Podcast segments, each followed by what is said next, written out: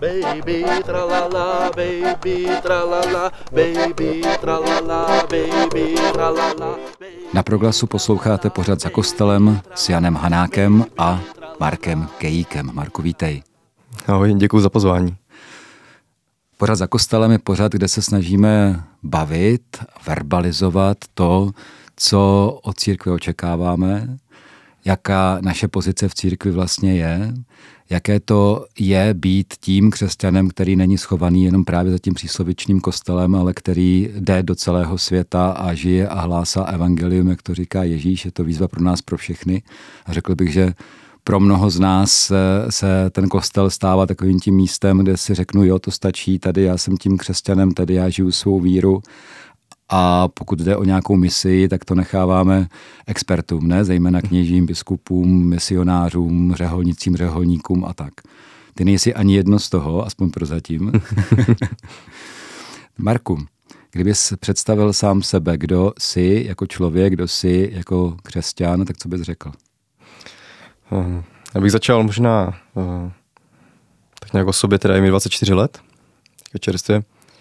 Uh, studuji tady v Brně na chemické fakultě pátým rokem, uh, obor chemie, technologie, materiálu a pocházím z takového malého města, z Zábřeha na Moravě. Hmm, kdybych to měl říct něco o sobě, zkusím možná, z jakého prostředí pocházím. Mm-hmm. Naše rodina teda je věřící, mamka je ze Slovenska a tak nějak, co jsem třeba pochytil z toho, co pro mě byla víra jako od malička, tak uh, mně vždycky přišlo, že je to něco jako takový soubor nějakých uh, pravidel nebo něčeho, čeho bych se mohl držet, dobrého života. A nějak jsem chápal, že to jsou dobré věci, o kterých se v kostele mluví a podobně, ale nějaký hlubší význam toho, jaká je moje úloha, kromě toho, že bych měl navštěvovat kostel každou neděli a občas něco hodit uh, do sbírky, tak kromě toho jsem nikdy neviděl nějaké svoje další poslání v tomto směru. Aha. A proč si myslíš, že to tak je? Že to nikdo neříkal? Třeba v kostele? Já myslím, že to možná by mělo vycházet tak nějak z toho příkladu lidí, co má člověk okolo sebe. Mm-hmm. Že když to vidí u těch blízkých u sebe a u svých známých, že to tak nějak eh, stačí možná, nebo že toto je ta podstata, tak nějak přirozeně k tomu asi bude taky inklinovat. Hmm. Ale, takže já si myslím, že možná to je tímto. Ty už si nějaký ten rok v Brně, protože studuješ, jak už si říkal, na uh, fakultě chemické, mm-hmm. ale je potřeba říct, že to je fakulta chemická Vysokého učení technického v Brně. Ano. Ale krom toho, že studuješ tady tenhle ten pro mě velmi vzdálený obor, ale velmi zajímavý. A když jsem se koukal mimochodem eh, na, ten, na tvou bakalářku, tak eh, mě zaujalo, jako co si vlastně eh, zkoumal o mhm. vlivu úpravy půdní vzorku a metod stanovení na koncentraci těžkých kovů. To jako zní velmi dobře a, skoro, a hází mi to jako spoustu paralel k tomu, o čem se tady dneska bavíme.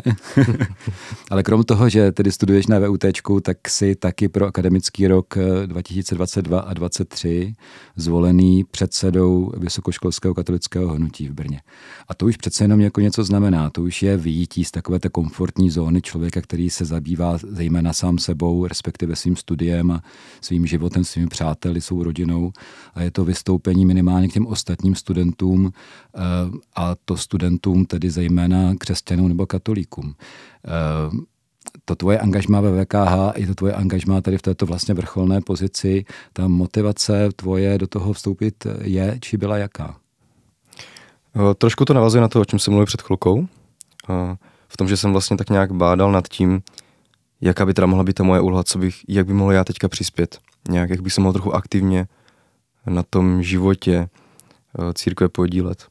A měl jsem takovou nějakou vnitřní touhu mm, po nějakém společenství. Prostě po nějaké partě lidí, kteří jsou věřící jako já a mohl bych to s nimi nějakým způsobem aspoň trochu sdílet protože do té doby, až vlastně do čtvrtého ročníku, do začátku, tady na výšce, jsem nějakou takovouhle partu docela postrádal.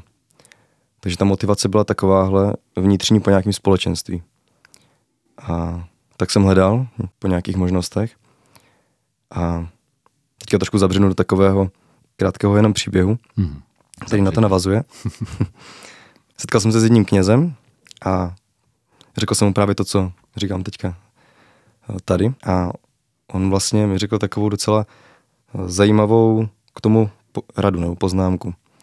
A řekl, že nečekej na to, až eh, to někdo udělá pro tebe, ale začni ty. Začni nějakým způsobem se na tom aktivně o to nějak snažit. Založ třeba to spolč, řekni, přijď k nám jako na, na ohlášky, řekni, jo, zakládám spolčo. Eh, pokud by někdo chtěl, přijďte, stačí, když nás bude pár, přečteme si písmo, popovídáme si.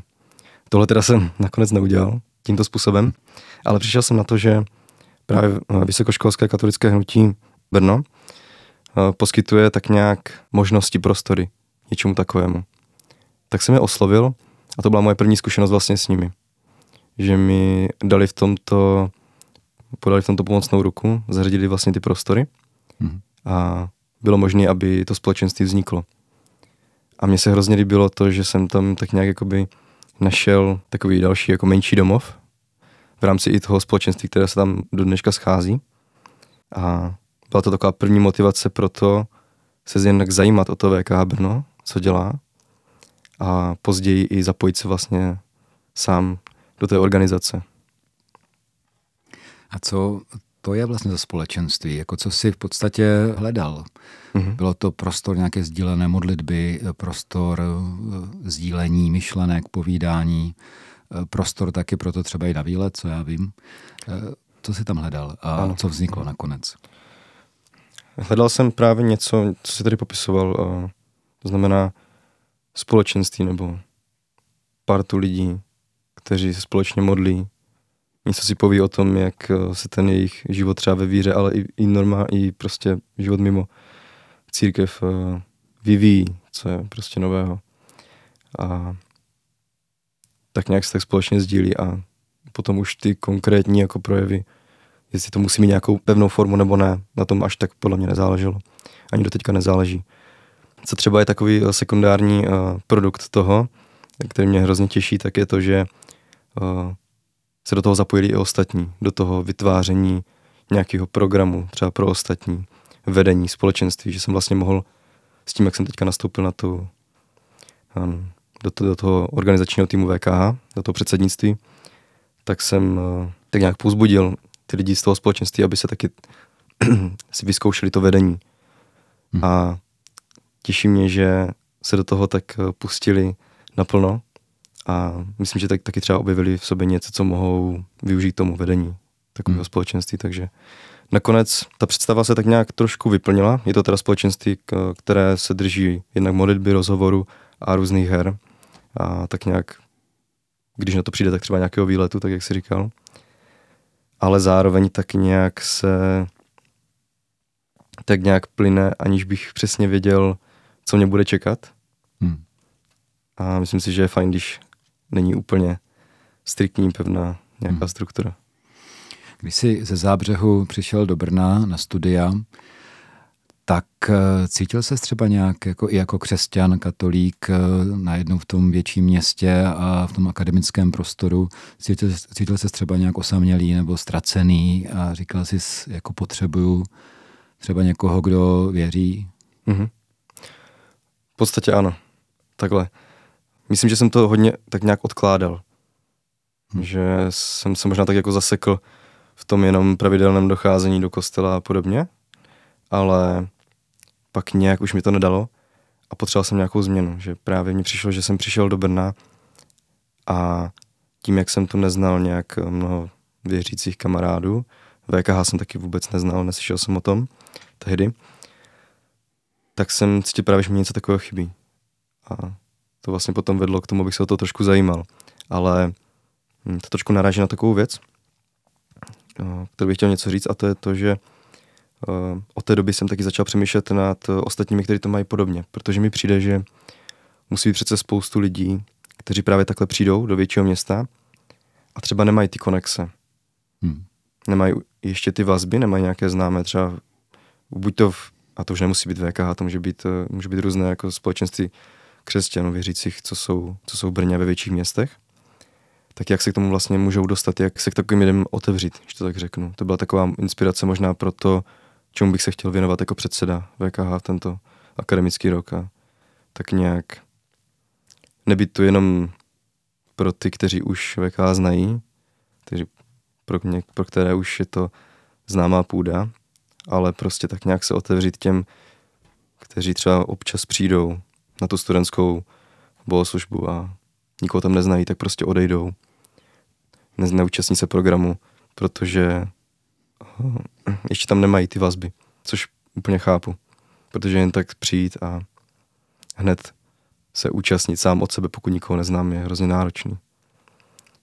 A, takže v tom vlastně bych rád taky se tímto lidem co nejvíc otevřel. Mm-hmm. A ty jsi v Zábřehu uh, měl nějaký společenství, kam jsi třeba chodil s stejnověké? Měli jsme takové společenství, což bylo vlastně i částečně inspirace pro toho potom založit tady v Brně. Takže takové společenství mládeže bylo, když jsem byl ještě na gymnáziu. Nebylo to úplně touto totožnou formou, bylo to trošku vyspěté s přípravou na běžmování, která hmm. tehdy probíhala. Plus jestli možná můžeš znát uh, kurz uh, Sievers, mm-hmm. který probíhá, tak ten byl takovým odrazovým můstkem pro, pro různá společenství. Takže v takovýchto nějakých společenství jsem se vyskytoval. Mm-hmm. Co ty si myslíš o tom, jaká je, dejme tomu, když to tak jako řeknu téměř obchodně v uvozovkách, ale velkých, jo, jaká je nabídka ze strany struktur církve, kněží, biskupů a vůbec prostě struktur pro mladé lidi jako si ty, jak, jak jako uchopit eh, svým pohledem, svým způsobem, svým jiskrným, mladickým, třeba s neskušeným, ale přesto jako důležitým pohledem svou víru, jak ji rozvíjet. Myslíš, že je dobrá, nebo jaká podle tebe je? ta nabídka? Hmm, teďka myslíš jakoby od kněží biskupů, no, nebo, nebo od těch konkrétních třeba organizací nebo... To s tím souvisí. Prostě uh, nabídka mm-hmm. církve. Právě jo. pro takový člověk, jako seš ty, VKH je jedna z těch nabídek, předpokládám. Když jsi ty teďka v pozici předsedy, takže si ten, kdo nabízí, taky, mm-hmm. ale nebyl si v této pozici. Jo? Tak, eh, nebo jsou různá centra pro mládež eh, při biskupstvích, jo? jsou různé mládežnické akce, ať už velké, ať už jsou to třeba akademické týdny, nebo ať je to, eh, jak se to přesně jmenuje, na Velehradě bývá mm-hmm. jako vysokoškolské setkání, řekněme, nebo i obecně. Mm-hmm. Ano, studentský Velehrad, děkuji, ano. Nebo, nebo obecně za to nějaká mládežnická setkání, eh, ať už na světové úrovni, nebo na té třeba české. Máš pocit, že toto je něco, co ten mladý člověk opravdu potřebuje? Myslím, že jo. Nedokážu to úplně posoudit z nějakého jako Eh, historického hlediska, no, nebo když se podíváme nějakou dobu zpět, ale myslím si, že dneska je opravdu těch, těch možností takhle hodně a že církev toho nabízí hodně. Že teďka, když nad tím přemýšlím, tak si to uvědomuju, že opravdu můžu přijet na setkání světové, hmm. uh, setkání mládeže nebo na festival mládeže, co bývá v Medjugorji. Na, jsou různé konference. Pak v Česku máme setkání mládeže, uh, ty diecezní, aktivity. A teďka konkrétně, když teda se budeme bavit třeba o Brně nebo o velkých městech v Česku, tak eh, je tam to vysokoškolské katolické hnutí. Ale i samozřejmě další. To je různé spolky, takže já si myslím, že je to hodně a je to dobře. Nevím, jak je to s tou otázkou, jak moc jsme jako otevření těm lidem, kteří to neznají. To je trošku možná problém. A je to taková věc, kterou mimo jiné také ve VK řešíme, jak tak nějak eh, se možná otevřít těm lidem i skrze třeba kněze v diecézi. Nějak, nějakým způsobem je třeba oslovit, jestli by to nemohli zmínit. Například přikázání, při ohláškách nějak. A co by se trošku uh, ty aktivity, které jsou jo. třeba v tom velkém městě. Mm-hmm. Protože nám přijde, že toto se právě lidé dozví jenom na základě známosti, nebo na, na základě toho, že se dostanou na tu studentskou bohoslužbu o vlastně těchto těch aktivitách, ale pokud jsou vlastně uh, pokud docházejí třeba jenom ve své farnosti, ve své diecezi jako na mše, tak moc nemají šanci se o těch věcech dozvědět, aspoň z mého pohledu to tak je. Hmm. Nemáš pocit, já, já schlíchávám poměrně dost často, i třeba ve své farnosti, od 18-19 eh, letých jako mladých lidí, to, že že vlastně by očekávali i třeba v rámci farnosti, že když bude nějaké společenství, kde třeba, eh, které nabídne i třeba kněz, chce rozjet nějakou mládežnickou aktivitu, setkávání a tak, a teď se tam postaví do pozice, který vlastně vykládá, vysvětluje třeba z hezké, moudré, hluboké věci, ale že, to, že na to vlastně nejsou zvědaví. Hmm. Že by potřebovali eh, jako spíš prostor, chráněný prostor nějaký, kde když už si povídají, tak aby se bavili mezi sebou, ať tam ten kněz je, jo, třeba, ale aby se otevírala témata, který, který oni eh, jako prožívají. A ne tak, že někdo nahodí téma a ten kněz to hnedka začne uchopí a, a, a má další kázání. Jo. Hmm. A já už jsem teda dlouho na žádném mládežnickém setkání nebyl. Jo. Už nejsem moc mládežník, ale vzpomínám si na to, že mě to třeba osobně vždycky docela dost vadilo, eh, že jsem měl pocit, že se tam připravuje nějaký jako hromada různých přednášek a, a modliteb a všeho druhu, ale že to vlastně byl takový servis, kde eh, já jsem se jenom vezl. Jo. A vzpomínám si taky na doby, kdy světová setkání mládeže, což byl nápad Jana Pavla II., mm-hmm. takže jsem, když jsem do nich vplul, tak jsem to viděl tak, aha, ano, je to velká akce, kde je eh, spousta národů, spousta jazyků, je tam papež, to je paráda, že jo, ale v podstatě jsem většinu to setkání trávil v tom českém centru, kde mm-hmm. tedy se eh, jako říkali ty české věci a moc jsem se vlastně s těmi jinými národy nepotkával. A mnohem, mnohem později jsem pochopil, o čem ta situace setkání mládeže vlastně jsou. Že jsou o tom, že se ti mládežníci setkávají na bilaterální úrovni, v tom místě, prostě kde se to odehrává, jsou stovky aktivit, které, které vymyslí ty různé skupiny a národy a ten mládežník tam prostě chodí, jak se mu zachce a poznává právě ty různé jiné přístupy, jiné kultury, eh, jako hmm. jiné jazyky, jiné země. A společně se setkají hned až na té vigílii a myši s papežem. Jo. A pochopil jsem, že, že to možná naši organizátoři čeští moc nepochopili, že to České centrum není o tom, že tam má člověk schromáždit ty české mladé a tak pěkně oddělit od těch ostatních, ale přesně naopak, že má vytvářet nějaké aktivity, eh, které jsou otevřené těm ostatním. Jo? A hmm. konec konců, eh, myslím si, že mladý člověk je dneska hodně dobře jazykově vybavený na to, aby to zvládl. Mm-hmm. Nevím, jak je to teď, ale tohle to mě tehdy hodně vadilo a, a vlastně mě to odvedlo tady od toho eh, se toho účastnit. A taky i když jsem potom už jako třeba mladý kněz eh, jel například do Kolína nad Rýnem eh, na, v roce 2005 na setkání mládeže s mládežníky ze západovické farnosti tehdy, tak jsem se od začátku se snažil vědomě je chránit toho českého centra a e, registrovali jsme se jinde přes německé organizátory a trávili jsme ten čas právě jako v tom poznávání se vzájemném, jo, s těmi jinými národy. Právě protože to je inspirace té rozmanitosti. Jo. Tak proto se na to ptám, třeba je to dneska už úplně jinak, jo, ale zajímalo by mě, jak to vnímáš ty.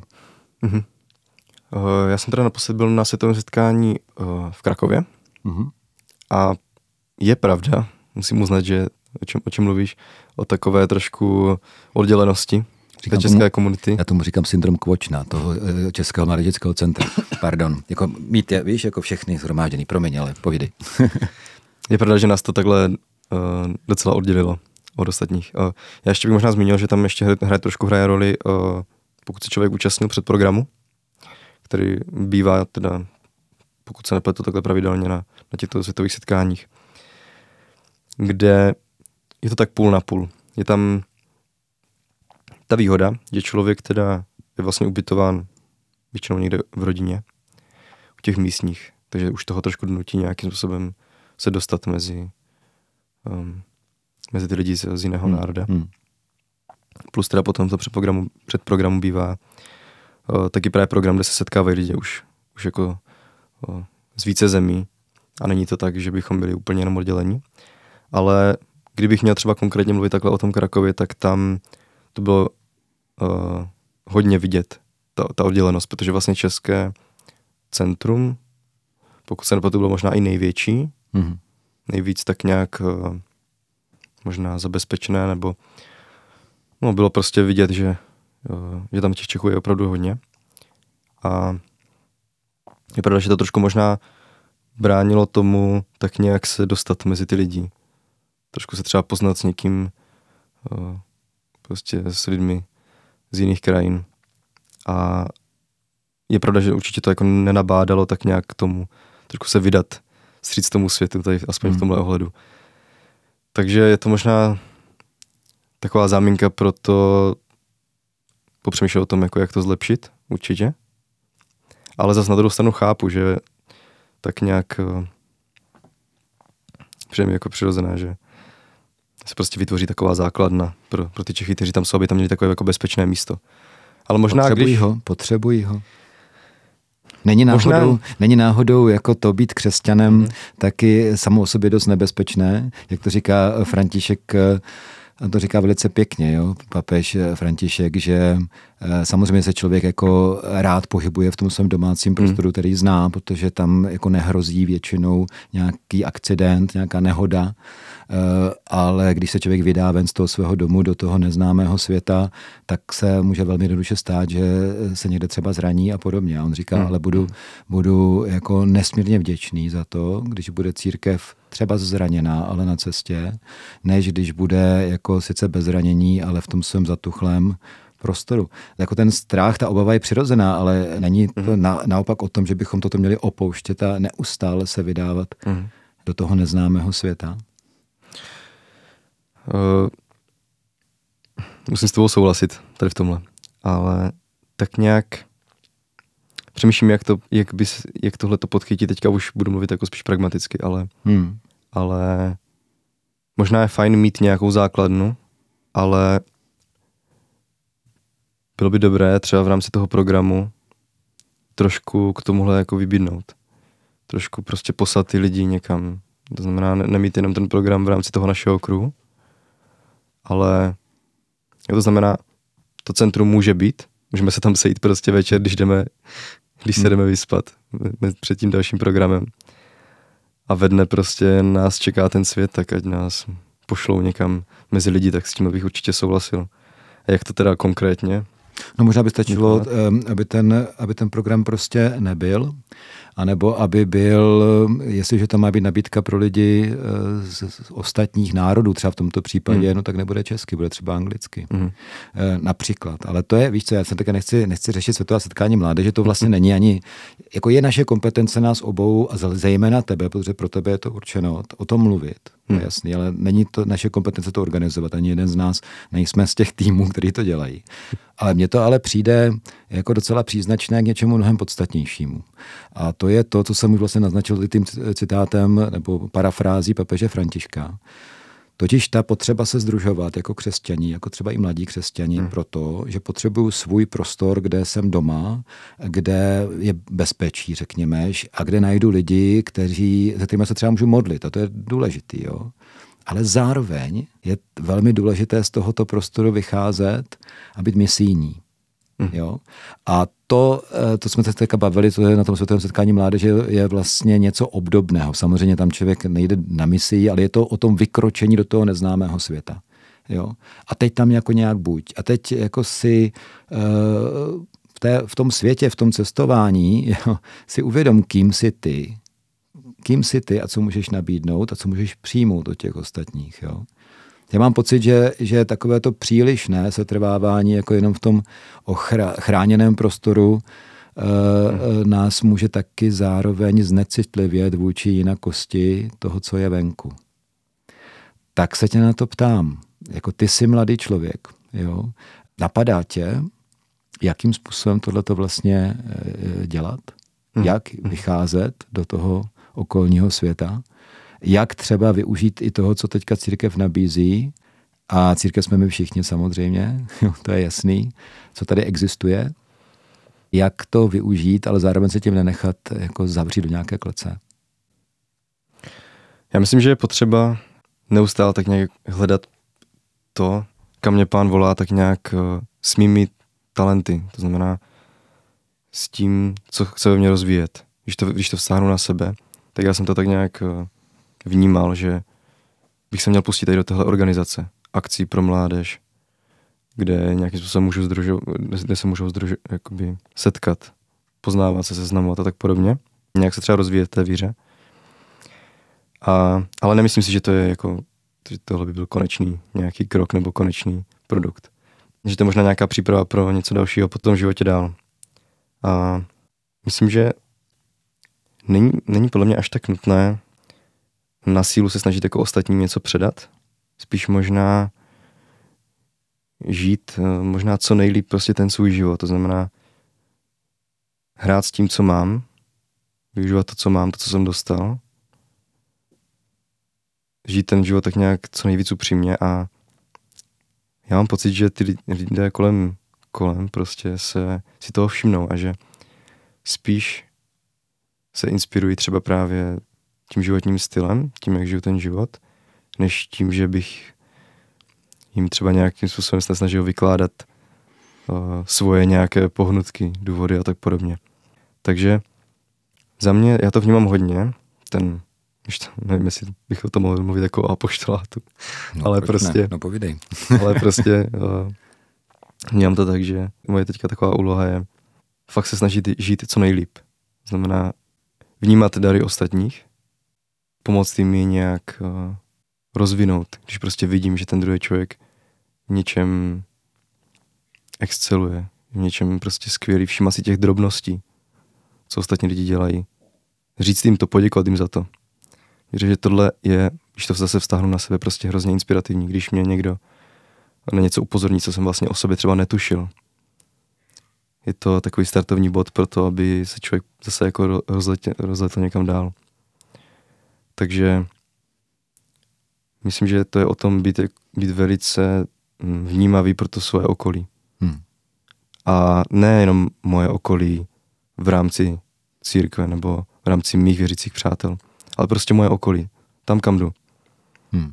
Tam, kam jdu, nastoupím do tramvaje, přijdu do školy, přijdu do učebny, jdu v podchodu. Tam, kam jdu, tak tam prostě vidím ty lidi a můžu si prostě všimnout těch drobností. Samozřejmě nejde o to, že musím za každým přijít a otravovat ho, jo, ale když se mi naskytne nějaká příležitost, nebo když si mluvím s nějakým člověkem, kterého třeba ještě neznám, o kterém prostě toho moc nevím, a mám třeba vůči němu nějaký předsudky, je mi nesympatický, ale prostě hledám něco, hm, v čem on vyniká, v čem je prostě ta jeho krása.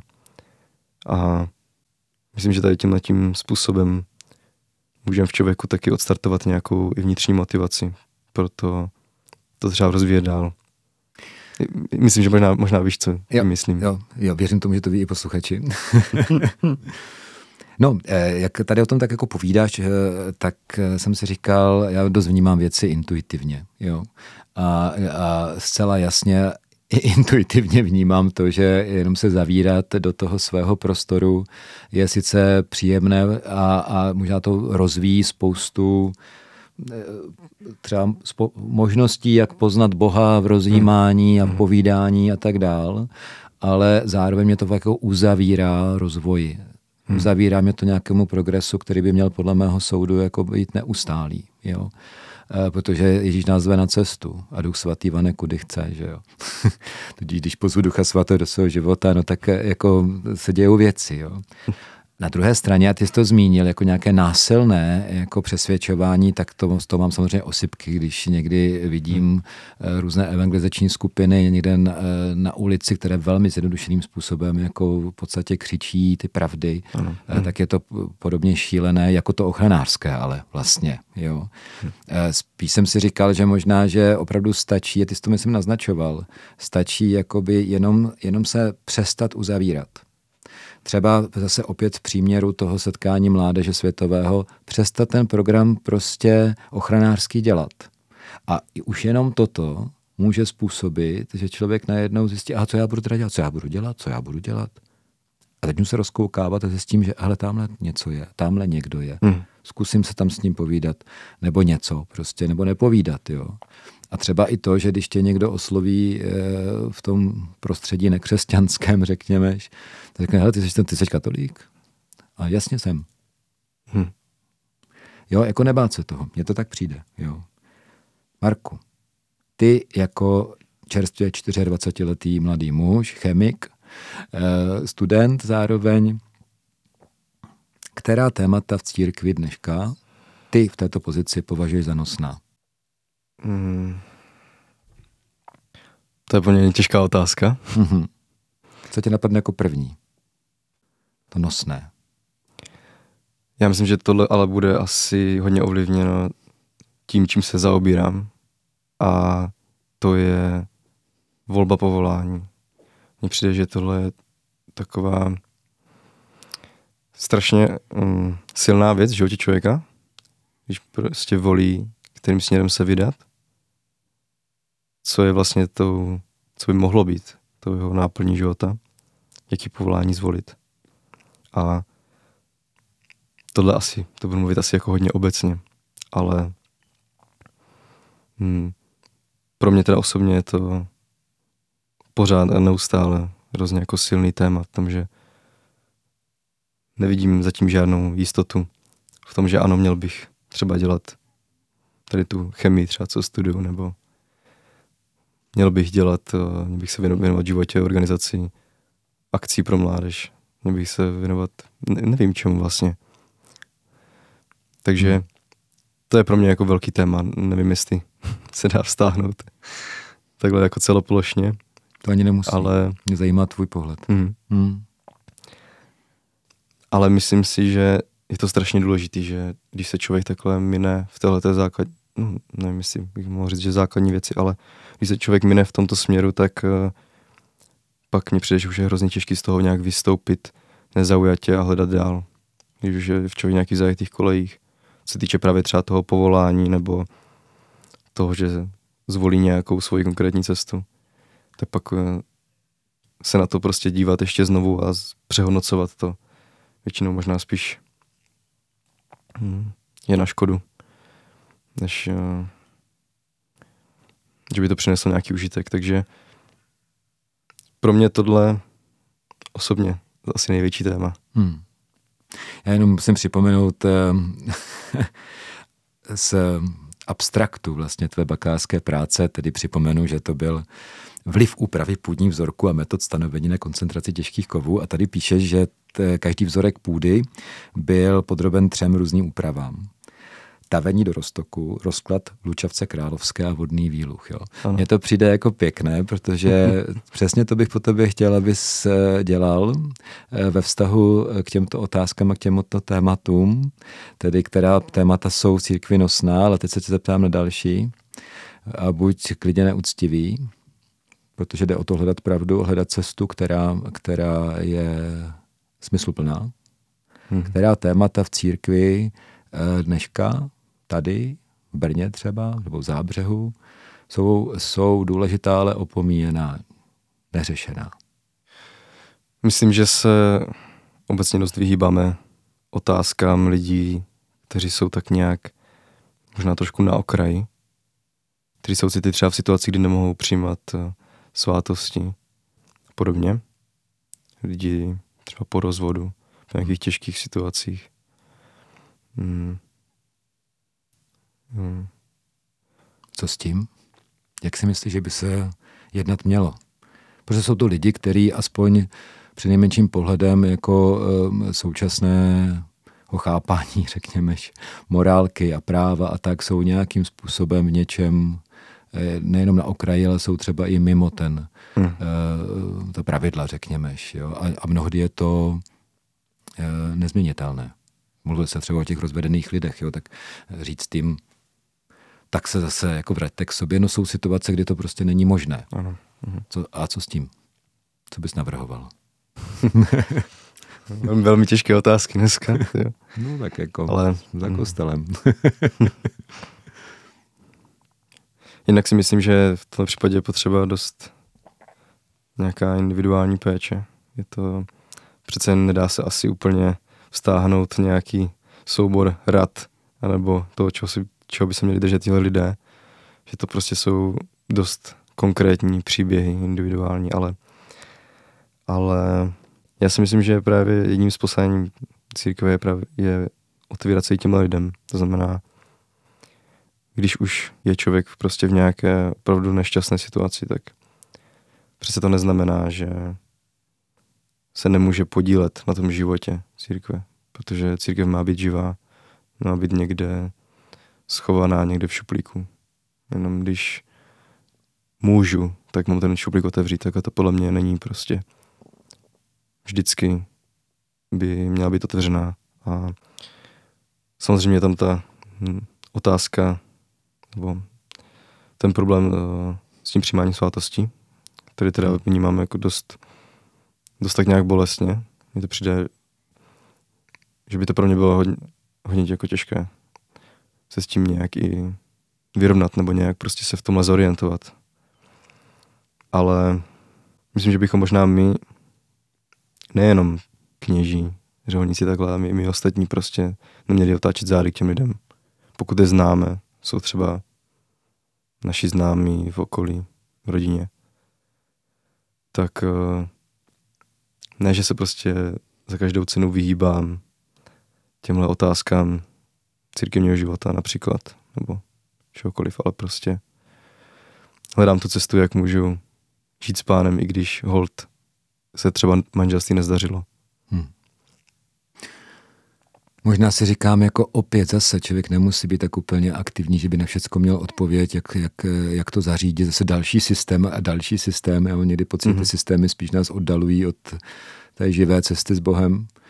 Ale opět zase možná jenom jako se tomu nevyhýbat. Jenom op, jakoby s, po, nechat třeba klidně trochu zahodit, jako takový ten svůj dopředu budovaný Eh, systém, jak ty věci mají být a ten, kdo tam nevyhovuje, tak ten jako neexistuje, ten prostě ne, není vidět. Tak stačí mm. ten systém nechat být a jednoduše se na ty lidi začít dívat. Mm. A začít je vnímat jako součást svého prostoru, eh, jako součást i církve, ve které jsem i já. A nemusím mít hnedka odpověď. Stačí, když nechám, eh, když to otevřu otázkám.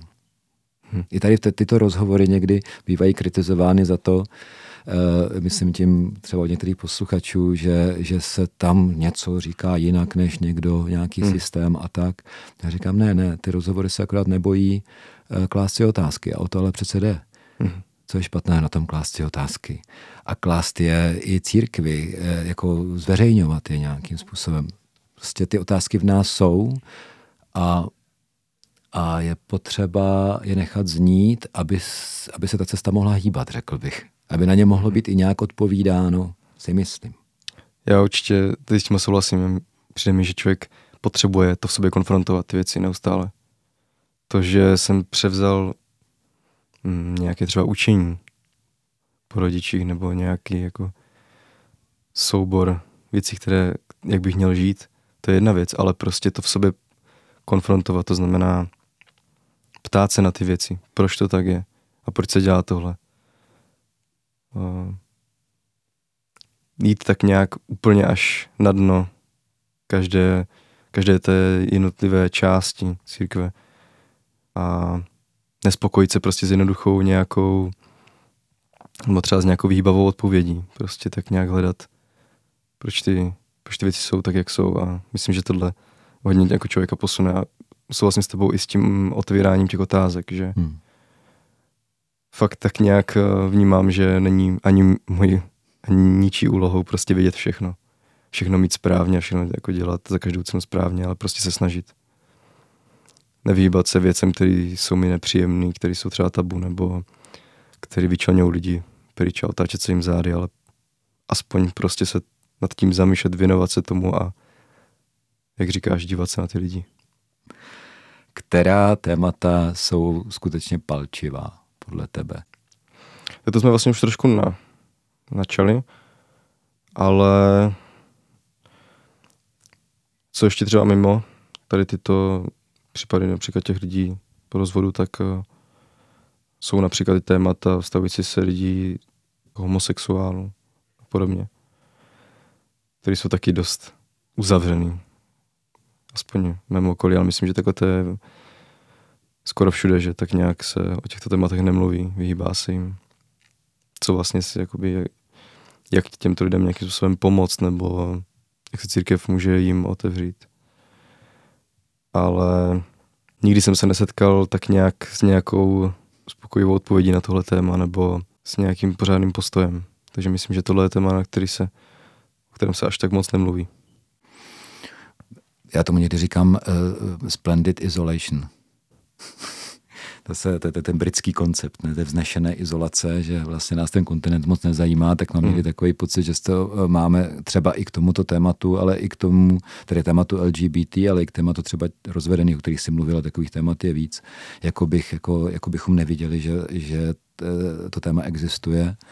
A, a zase jsme v, v takovém tom ochranářském společenství, které se brání naučenými poučkami. Jo.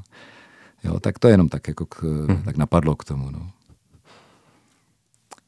Poslední zvonec. Marku, jaký jazyk podle tebe eh, ten apoštolát nebo ta evangelní zvěst z našich úst a z našich životů, jaký jazyk má mít, aby oslovil lidi, kteří nejenom, že církve nemají nic společného, ale v našem životním prostoru, řekl bych tady v Evropě například, dokonce jsou na církev opravdu, ať už oprávněně či neoprávněně, jako eh, vysazení.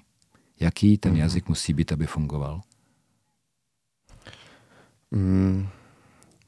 Myslíš tedy, jak bychom měli mluvit uh, k lidem, kteří se k církvi nehlásí? Jaký bychom měli být, nejenom mluvit jaký, jakými bychom měli být eh, v té misii mm-hmm. ve světě, ve kterém jsou lidi většinou eh, na církev najetí, většinou nemají rádi, a to je fakt, jo, nebo jednoduše eh, je nezajímá, prostě absolutně. Je to zvláštní prostor. Někdy říkáme, že Evropa je znovu misijní, ale vlastně není.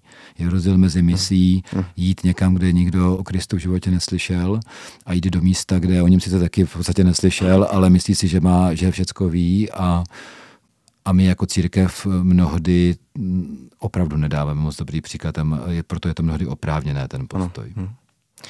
Já myslím, že není úplně klíč v tom, abychom vyvraceli věci. Často mají lidi jakoby už nějaké třeba ne, nepříjemné zážitky z církví, třeba s, já nevím, s nějakým konkrétním knězem nebo s něčím, co třeba stalo.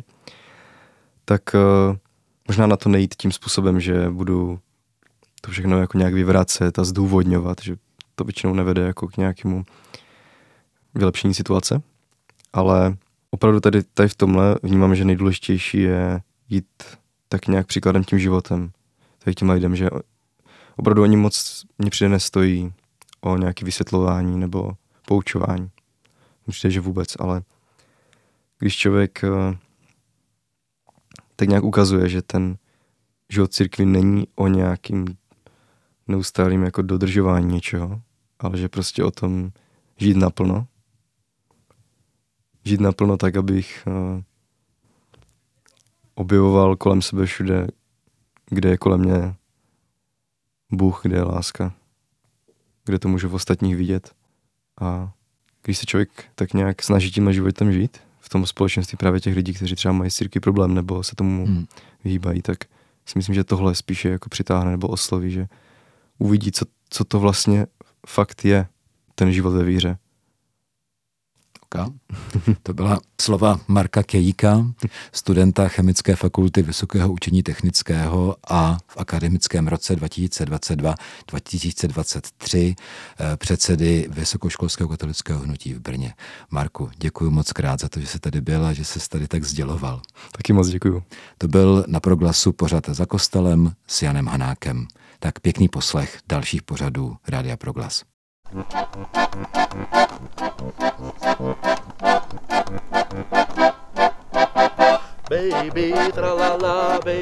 Ite, misa est.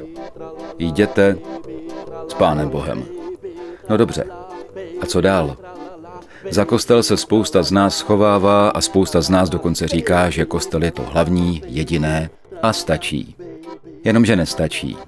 Ježíš své učedníky neposlal do bezpečného kostela, nýbrž na hlubinu, přesněji řečeno do celého světa, kde nikdo příliš netuší, co ho čeká. Ale jak na to? V rozhovorech s inspirativními lidmi z různých koutů povětšinou křesťanského spektra se o to pokouší týdeník za kostelem. V pátek po páté a v neděli po osmé večer. A následně na webu a v podcastových aplikacích. Žádné téma není tabu. Baby, baby.